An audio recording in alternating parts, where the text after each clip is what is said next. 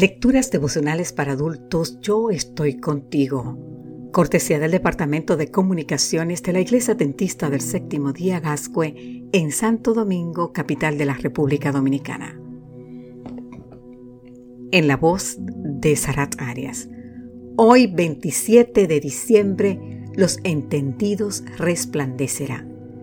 El libro de Daniel capítulo 12 versículo 3 nos dice, los entendidos resplandecerán como el resplandor del firmamento, y los que enseñan la justicia a la multitud como las estrellas a perpetua eternidad. Es muy común que me den placas de reconocimiento en los distintos lugares en los que he servido de alguna manera, así nos cuenta el autor de este devocional. Como el espacio de mis paredes está reservado para estantes que puedan sostener libros, Todas mis placas están bien guardadas en una caja dentro de un armario en mi biblioteca. Todas excepto una.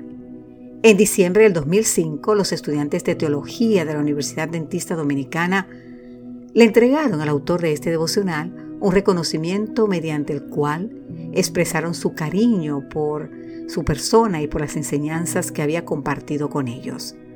Luego de sus palabras de gratitud, incluyeron en la placa un pasaje que desde entonces se ha convertido en mi pasaje favorito de la Biblia.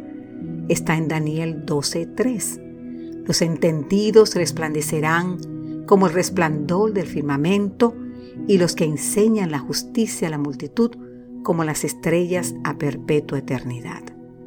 Los entendidos resplandecerán. ¿Acaso no es una preciosa y grandísima promesa? En el libro de Daniel, los sabios o entendidos desempeñan un papel muy significativo.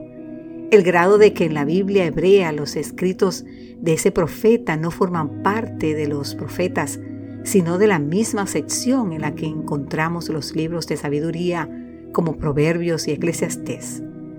La primera vez que encontramos a los entendidos en hebreo masquilín es en el capítulo 1, el rey Nabucodonosor pidió que se buscaran muchachos instruidos, masquilín, en ciencia.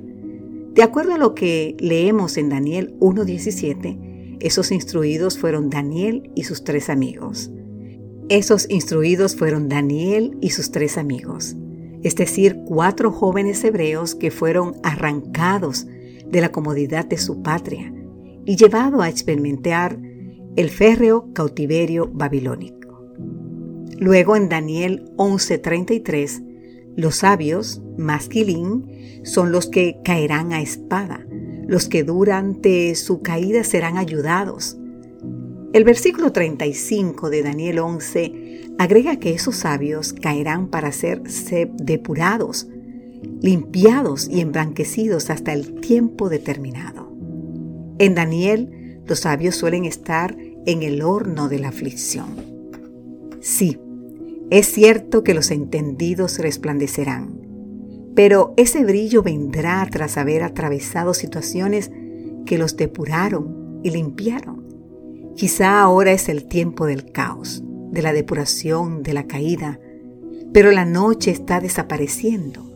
Ya se acerca la mañana gloriosa.